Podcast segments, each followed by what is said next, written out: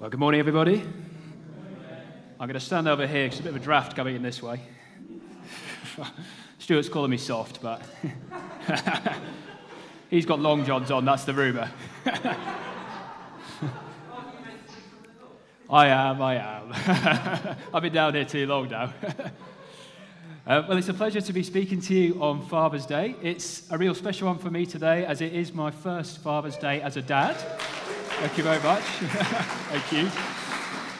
Uh, Ava did spoil me. She let me watch the whole of the England game, which was very generous of her. Um, to be honest, I would have rather been changing nappies, but the less said about the game, the better. um, but I must say that being a dad has helped me to see the father heart of God with kind of new eyes, with fresh eyes.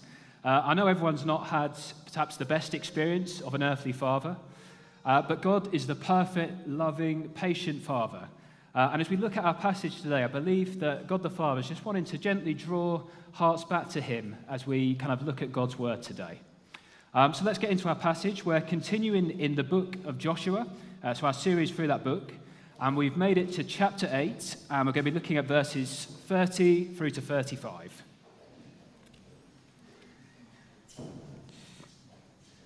Okay, here we go. So, then Joshua built on Mount Ebal an altar to the Lord, the God of Israel, as Moses, the servant of the Lord, had commanded the Israelites. He built it according to what is written in the book of the law of Moses an altar of uncut stones on which no iron tool had been used. On it they offered to the Lord burnt offerings and sacrificed fellowship offerings. There, in the presence of the Israelites, Joshua wrote on stones a copy of the law of Moses. All the Israelites, with their elders, officials, and judges, were standing on both sides of the Ark of the Covenant of the Lord, facing the Levitical priests who carried it. Both the foreigners living among them and the native born were there. Half of the people stood in front of Mount Gerizim, and the other half of them in front of Mount, of Mount Ebal, as Moses, the servant of the Lord, had formerly commanded when he gave instructions to the people of Israel. Afterward, Joshua read all the words of the law, the blessings and the curses just as it was written in the book of the law. There was not a word of all that Moses had commanded uh, that Joshua did not read to the whole assembly of Israel, including the women and children and the foreigners who lived among them. Okay, so we're picking up our story uh, from Paul, who was preaching to us last time, not long after the Israelites had suffered a humiliating defeat. So, as we, uh, as we heard last time, they'd been defeated at Ai because their hearts had gone astray. They disobeyed the Lord's command not to take any spoils of war, and pride had begun to grow within them. They'd moved from a place of trust and dependence to pride and self reliance. And this had resulted in a humbling defeat. However, uh, as we saw, the, the Israelites repented of their sin, and God mercifully granted them victory at the second attempt. So the question is what comes next? What do the people of God do next? Does the Lord call them to press on and take possession of more of the land? Does Joshua issue a rallying cry and lead them into battle deeper into the promised land? Well, he doesn't, no. Instead, we find that the Lord leads the Israelites into a beautiful valley. He calls them out to him to renew their covenant with him.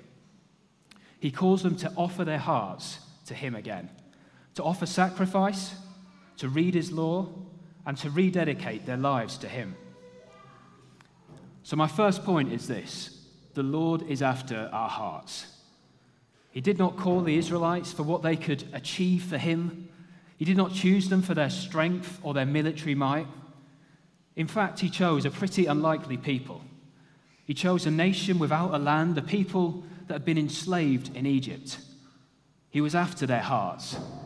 He wanted a people for himself a nation that he would treasure, a people that he could cherish, a group of people that would devote their lives to him in worship and in obedience. And it's the same for us. The Lord did not call you for what you could do for him. He didn't choose you for what you could achieve on his behalf. Instead, he chose you because in love he had predestined you for adoption into his family. He called you into relationship with him and it's your heart that he's after. But as we saw in our story, the Israelites' heart had drifted. They'd compromised their devotion to the Lord, And they thought that they could take the land in their own strength. They thought that they could achieve it. They wanted God's promises, they wanted the land on their terms. They'd begun in a good place of trust and surrender, but they'd moved into compromise and pride. And our hearts can go the same way. We can begin our Christian walk with kind of a radical devotion, a radical love for Jesus. But we can find that our hearts go cold. We can drift from this passionate love to a lukewarm compliance. Like the Israelites, our childlike dependence on God can move to this kind of place of self sufficiency, to a heart that says, You know, I've, I've got this, Lord. I can manage this on my own. We might not verbalize that, but that might be what's kind of going around in our heads. If we looked at Galatians, Paul writes this to the people of God then. He said, Are you so foolish? After beginning by means of the Spirit, are you now trying to finish by means of the flesh?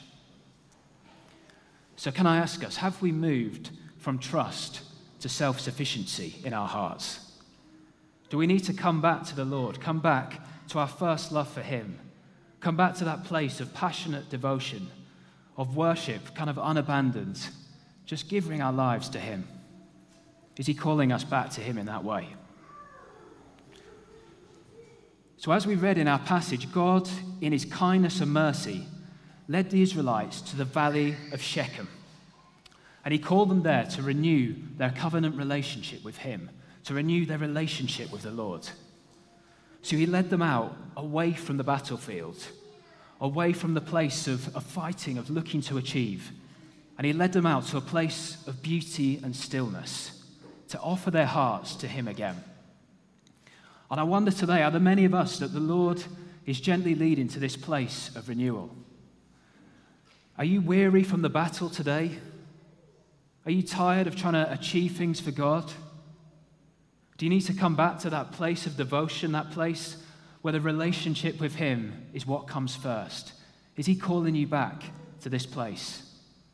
Is He leading us back to that place of restoration? The Lord longs to meet with us today. He longs to see us offer our hearts afresh to Him. It's the most beautiful, precious thing that we can offer Him. Is He calling you back to Him today? So, as we've seen in our passage, as we look to our story, the Lord called the Israelites to this beautiful valley between two mountains. Uh, it was called the Shechem Valley. And this was a place of great significance for the people of God. This was a place of great history. Now, Shechem was where uh, Abraham had been promised by God that the land that he saw before him would be given to his offspring. And as we saw, either side of the valley stood a mountain. Mount Ebal to one side and Mount Gerizim to the other. And it's said, I've not been there, I must say, but it's said to this day uh, that if you stand on top of Mount Ebal, that you can have a conversation with someone who stands on Mount Gerizim. It's this kind of amazing, perfect, natural amphitheatre where your voice would just echo through that valley and you'd be able to have a chat with someone on the opposite peak. Amazing thing. So when the Israelites arrived at Mount Ebal, they did what the Lord asked them. They built an altar to the Lord, and Joshua wrote a copy of the law of Moses on some stone tablets. So the thing to note here is their meticulous obedience of God's commands. What Joshua did there, what he led the people in, it wasn't a spur of the moment idea. He wasn't sort of wake, didn't wake up one morning and think, what would be a good idea today?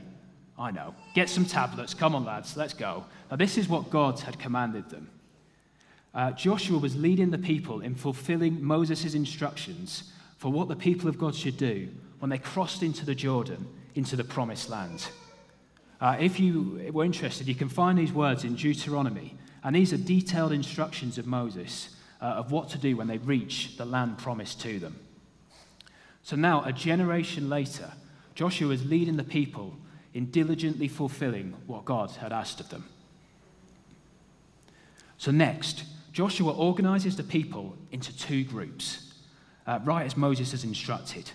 So half the people go up to Mount Gerizim, and the other half stands upon Mount Ebal. And on Mount Gerizim, the blessings of the law are spoken over the people. And on Mount Ebal, the curses are read out. So you've got this amazing picture half the people on one mountain, half on the other. and the law of the Lord is being read out, it's echoing through this amazing natural amphitheatre for all to hear, just echoing around that valley. So, firstly, the blessings of obedience are read out. The blessings that the Lord would pour out upon his people if they lived by faith in him. He would promise that he would establish them in the land, defeat any enemy that came against them, and cause them to prosper and flourish so that all the nations would know that they were the people of God. Now, as we've seen, the previous generations of the Israelites had doubted the Lord's promises and they'd not entered into the promised land. But at this pivotal point in their history, the Lord led them in renewing their covenant with Him. And as the blessings that were read out that we've just seen, that He would establish them, that He'd defeat their enemies, that He would make them, uh, all the peoples of the world would be jealous of their God, of what He would do with them. As they were read out, the people who would have been no doubt, we can't achieve this. This is not something we can do in our own strength. But these are the blessings that would accompany obedience and faith. These were not things that the Israelites were called to do in their own efforts, but this is what God will graciously pour out in response to their faith. So, how about us as we look around today at what God has called us to do? We too should feel that unless God shows up, we're going to fall flat on our face. If God doesn't come through for us, then we're going to fail. If God's not in this, then this isn't going to happen. We shouldn't be thinking, actually, you know what? We can probably do this if we're organized, if we really pull our finger out and we sort of rally round together. No, that's not faith. We should be thinking, if God, if you don't come through, I don't know what's going to happen. If faith is not required, we should question whose plan is it that we're actually following? Whose plan is it that we're walking in today? God is calling us to a radical life of faith where we say yes to Him no matter what the cost. It's not a complicated faith, it's not one that requires a great intellect, but it's just simply hearts that say yes to Him. As we step out in simple obedience, then we will see the kingdom of God come in our day. We'll see the kingdom of God established in our generation. As we take seriously the promises of God that we find in His words and that He's prophetically spoken to us, then we will see the blessings of God poured out upon our lives and upon us as a church together. So God is looking for a people with a yes of faith in their hearts. He's looking for a people that will say yes to Him. This isn't the kind of faith that we graduate to, that we kind of work our way up to, but it's a simple, childlike faith. In fact, Jesus said about it that anyone who will not receive the kingdom of God like a little child will never enter it. They'll never enter into the kingdom of God without that childlike faith. It's the kind of people that God's looking for. Those with the hearts of little children that come to Jesus and say yes to him. He's looking for a people set apart for him, a people devoted in, to him in faith, a people who will put him above everything else. So, those were the blessings of the Lord, the blessings that God longs to pour out upon the people of faith, upon his blessed chosen people. Next were the curses. The curses of the law were then read. This is the commands of God to live in holiness, and then the judgments of God that would follow disobedience.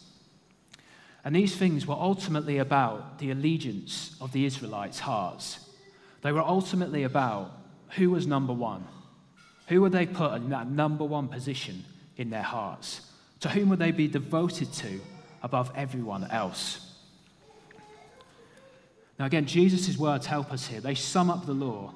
Uh, Jesus summed up the law by saying, Love the Lord your God with all your heart, with all your soul, and with all your mind. And in fact, I think Eve started the meeting with those words. So God's obviously got something uh, that He's leading us into today. So, can I ask you, who or what is number one in your heart? Who holds that number one position? Who is it that actually you're devoted to above everyone else? So, back to the Israelites. Each curse of the law was read out one by one. So, across the valley, from the top of Mount Ebal rang out these words Cursed is anyone who makes an idol. Cursed is anyone who withholds justice. Cursed is anyone who kills their neighbor secretly. And so it went on. Again, you can look to Deuteronomy to, to see that in full. This was a solemn moment for the Israelites. After each curse was read out, they responded with an Amen, giving agreement to that which had been spoken over them. As each curse of the law echoed across the valley, the Israelites would have been fully aware of the holiness of their God. If they obeyed him, they would be blessed. But if they turned from him, if they disobeyed him, they would perish. So the question is was this it for the Israelites? Was this the end of the road for them? The law condemned them. They had fallen far short of God's holy and righteous standards. They'd suffered defeat. They'd been defeated because their hearts had turned from God. They turned in pride. They'd compromised their devotion to Him. Would they now suffer the consequences of their disobedience, of their failure to keep God's holy law? Had God led them to this place where it all began for them, to turn away from them, to, to reject them as his people, to turn his back on them, to pour out judgment upon them? Is that what's happening? But look again. Look at where the Israelites were stood. Remember, the people were split in two one for to speak the blessings, the other half to speak the curses. Now, those assigned to read the curses were stood upon Mount Ebal, and below them, at the foot of the mountain, was the altar, the altar that Joshua had built. So below the mountain of condemnation stood the altar of grace. At the foot of judgment, sacrifice was made and blood was shed. The mountain of judgment turned into a place of reconciliation, a place of restoration, a place of worship, a place of reconciliation to their God. The Lord, in His mercy, had made a way for His people. In His kindness, in His grace, He had offered them the way out. He had offered them a sacrifice in the place of their disobedience. Each one of us, too, stood here today, stands condemned by the law. Each one of us has sinned and fallen short of the glory of God. Like the Israelites, we've devoted our hearts to things other than God, put other things in His rightful place. But God, in His mercy, has sent Jesus for us. Galatians again tells us that Christ redeemed us from the curse of the law by becoming a curse for us. For it is written, Cursed is everyone who is hanged on a tree. So on the cross, Jesus took upon himself the full weight of the law. Every curse, every curse of the law was poured out, was laid upon Jesus. He gave himself on the altar of the cross. He gave himself as the ultimate sacrifice, the sacrifice to which the one that Joshua led the people in was pointing towards, to which the whole of the Old Testament sacrificial system was pointing towards. It was Jesus. The punishment that de- we deserved was laid upon him. The punishment that gave us peace was laid upon Jesus. He was condemned so that we might be reconciled to God, brought into his family, brought into relationship with him, adopted, chosen by him. And now, as we look to him, we don't stand condemned, but we stand free. The price has been paid in full. Jesus has done it. There's now no condemnation for those who are in Christ Jesus. We're his beloved, we're his chosen people, you're his treasured possession. You're the one he wants. So now, when we turn to Jesus, when we look to him, when we look to follow him, we don't look to do this by striving, we don't look to do it as an obligation, but we do so as a delight. We follow him not in fear of condemnation, not in fear of him turning from us, of turning his back on us why? Because Jesus has done it. He has paid the price. There is no longer any judgment. It's been poured out in full on Jesus. And as we look to follow him, we do so as those with the law written on our hearts, not written on tablets of stone any longer. We follow Jesus not by looking to follow an external written code, not by looking to follow a code written out for us, but we do it as those with the Holy Spirit within us. We do it in the power of the Holy Spirit, empowering us to walk in His, uh, in his way, in His ways, in obedience to Him. The love of God has been poured out into our hearts, and we are being daily conformed into His likeness. As you look to Jesus, as Callum encouraged us, as Jamie encouraged us, as we look to Him, we look to His holiness, we look to His majesty, His beauty, we are being conformed to His image. As you behold the face of Christ, you are being transformed daily into his likeness. Simply look to him, look to the King, look to follow him, and you will be changed. You will be transformed. Today, God is after your heart. Today is God leading you to a place of renewal, a place of restoration. Do you need to offer your heart again to Jesus? Or maybe even for the first time, if you've never done that, is He calling you to offer your heart to Him today? He's made a way for you to come to Him. Is He calling you back to Him? Is He calling you back to the cross where He gave everything so that you might be His?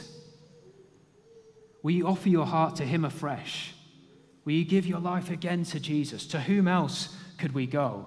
He has the words of eternal life, Him alone. Let's not be a people who waste our life wandering in the wilderness, but let's be a people who live to see the promises of God fulfilled in our day. Let's be a people that say yes to Him no matter what the cost. And who knows what He'll do with our mustard seed of faith? Who knows what He'll do as we give ourselves to Him? We can make it so complicated, we can make it so uh, contrived and confusing. But God's simply after your heart. He just wants you. He just wants your devotion. He just wants your heart afresh today. Shall we stand? Shall we stand together? Uh, perhaps if the worship band could come back as well. In a minute, Steve's going to uh, lead us in communion, but just feel to just lead us today in just a prayer of, of offering our lives again to Jesus, of kind of just laying lives, our lives down afresh. Uh, perhaps you've never done that before. Perhaps you've never said that yes to Jesus. Perhaps you've never given your life fully to Jesus. Or perhaps today you just want to say that yes again of faith in your heart. Perhaps your devotion has waned. Perhaps you've uh, put your, your gaze on other things. Perhaps you've turned uh, away from that radical first love that you once had. So there's an opportunity now just to offer your heart afresh to the Lord to just say that yes to Him, to say, Lord, I'm all in again. So, should we do that? If you want to do that, just put your hands out to the Lord. Just this is between you and Him, this isn't between anyone else. And I'll just pray. Let's offer our lives to Him again. Father God, we come to you, not trying to achieve your favor, not trying to achieve your, your well done, but just looking to say, Lord, we're here for you. You've done it all. And we just say yes to you, Lord Jesus. Thank you, we're your children. And you're well pleased with us because of what Jesus has done. You delight in, us. You delight in our simple offering of our hearts to you. So, Lord, we say we offer our hearts afresh to you.